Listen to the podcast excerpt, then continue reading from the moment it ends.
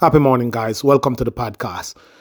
Thanks for joining us and thanks for listening. And this is a podcast where we talk about happiness, success, and full potential, creating the life that you deeply desire to live, appreciating that it is possible for you.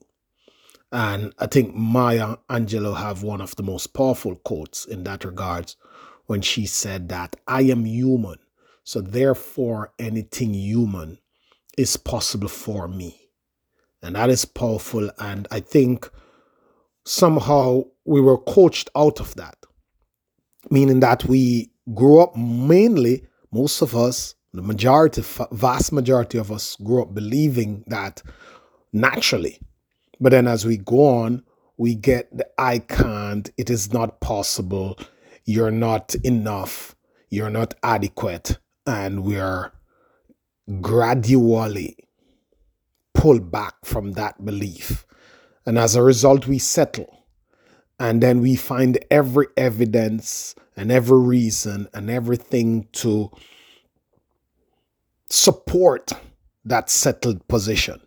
And I've often said this like, do you notice how hard and how much struggle and how much pressure someone will endure, the effort they will make to bring themselves to the norm, to what they see around them. So, for example, you see someone from very poor background, um, um, really tough conditions and circumstances, didn't get an education, have horrible parenting um, um, um, home structures, and they manage to get themselves to the societal norm, meaning to that level where most people are, the keep up, the fit in level. Get to go to school, get a job, get a car, get a house. And even though they have bigger dreams and desires and aspirations, they settle right there because they fit right in. There's in they're in the status quo. It is socially acceptable. And then instead of saying, but hey, if I've come so far I still have these feelings and these desires, why is it that so many people around me are going further and going higher? Is it possible for me? And what do I do to get there? And what I'm getting to this morning is the idea that a change in activity is not difficult because we all want change and we know that we must change if we are to get to where we want to get to. What gets us is never usually a change in activity. What gets us is usually sustaining that change in the activity. So it's easy, you know, there are so many treadmills and exercise machines and books in homes. There are um, membership cards and wallets and purses. There are um, the fitness apps. There are investments accounts started. There are courses on computers everywhere. People start, people make that step. People believe at some level or people are jolted to move at some level. But sustaining that is what the big problem usually is. Like we we could start, we could go to the gym for 2 days, for 3 weeks. And it's a crucial time that I'm saying this right here at the beginning of the year where New Year's resolutions are flying left, right, and center. And the statistics shows that by the 15th of January, 80%, I think somewhere above 80% of those are gone. And by February, the other 10% is gone, and only 5% of people manage to take it all the way. Why? Because they cannot sustain that change. Now, this is tough, and I get it because if you don't get the signs of what is going on, then most times you cannot push through. The awareness bit is usually the foundation on which you stand. So, what's happening? What's what's going on? Why you can't find the willpower, you can't find the discipline, you can't get this going? Well, it so happens that the old you, the old habits, the old routines are hardwired into your brain. They're neurological pathways. I hate to use fancy terms, but these are, you're wired into that type of behavior. And your mind, your brain is going to do everything to stay in the usual and the known. That's where they call a comfort zone. Comfort zone is not just some fancy word that people in this space use. It is real. It's going on in the mind, in the head, in the brain. There's a set of neurons, there's a set of physical things in your mind that are formulated to protect these patterns that you have. The pattern of going home and taking up social or taking up the remote or jumping on the phone or just um, going to sleep or grab a cookie or grab a beer. That those patterns, after being done for so long, they're hardwired. That's what your brain expect to do, and you do it automatically. It's what they call habits. Studies have shown that three out of every five things that we do is as a result of habits. Just like you go in your car and you don't have to think about it. You're thinking about um, something you have to do. You are um, on the phone. You are listening to the radio, and you're and you take yourself right to work.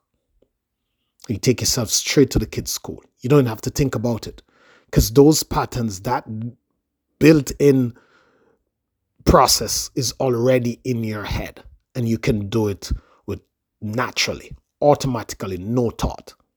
Your mind, your brain just take you right there. It's wired in there.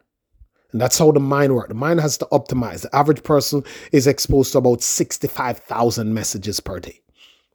A bunch of stuff coming into the mind. Now, in order for the mind to function properly, what the mind does, it optimizes and it run pathways that are hardwired in the mind. So what is not important, it's not the heightened interest, it's filtered out. And things that are normal and usual the mind just continue to optimize itself and run that and run that and run that and run that program and run that program. So you are running a program.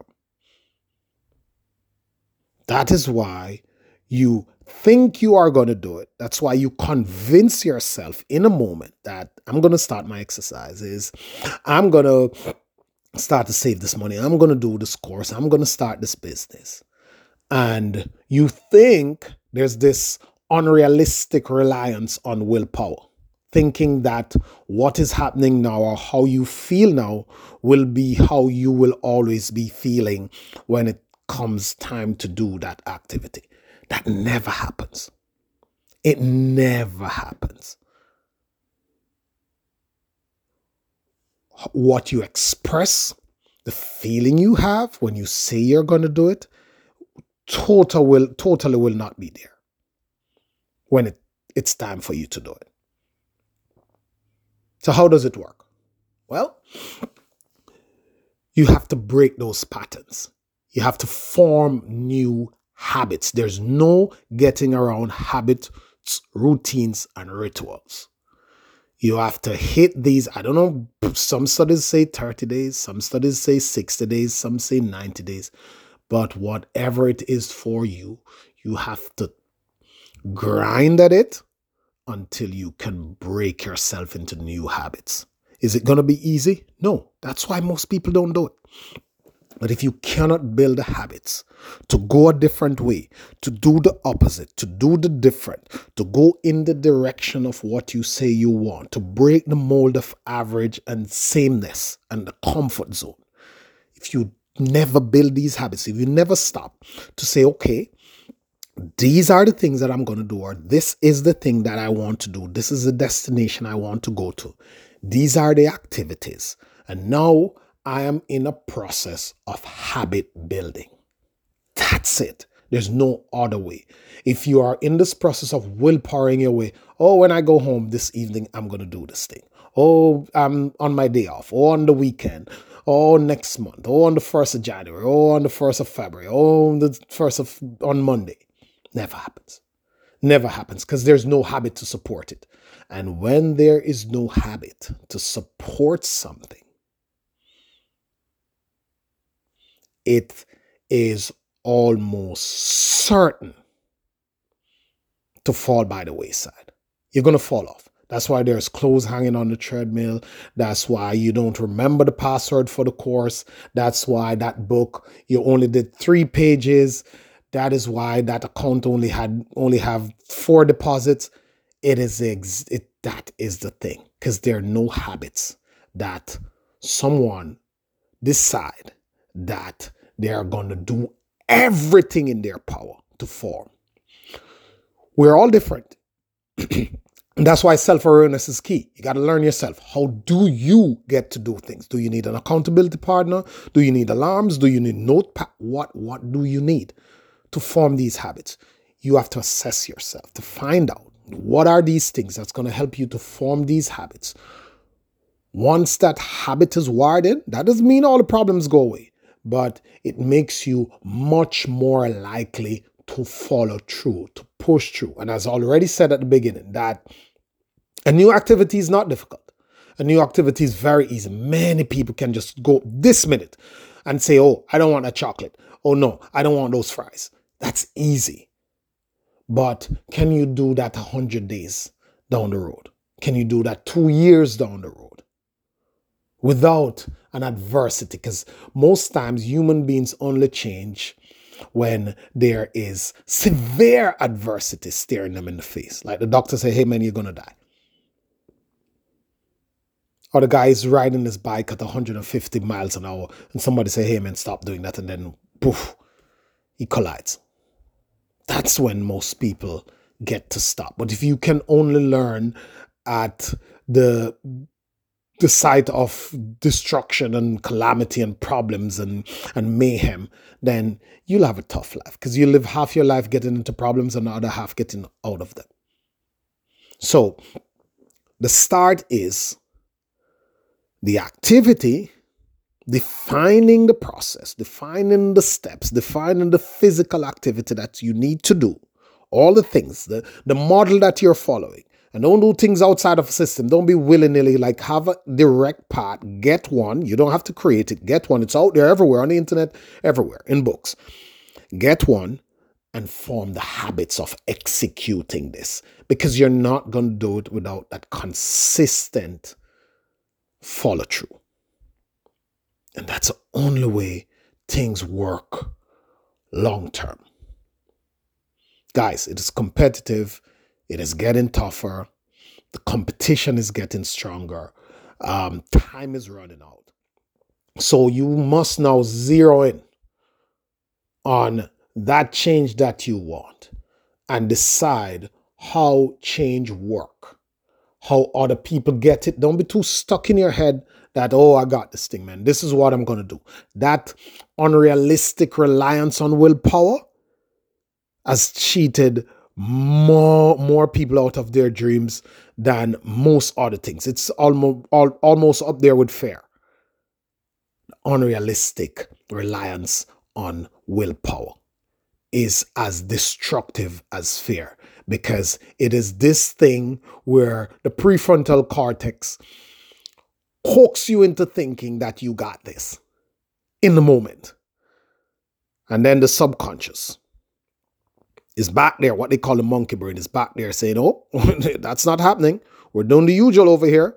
And you never get any progress. Thank you for listening this morning. See you on the next podcast.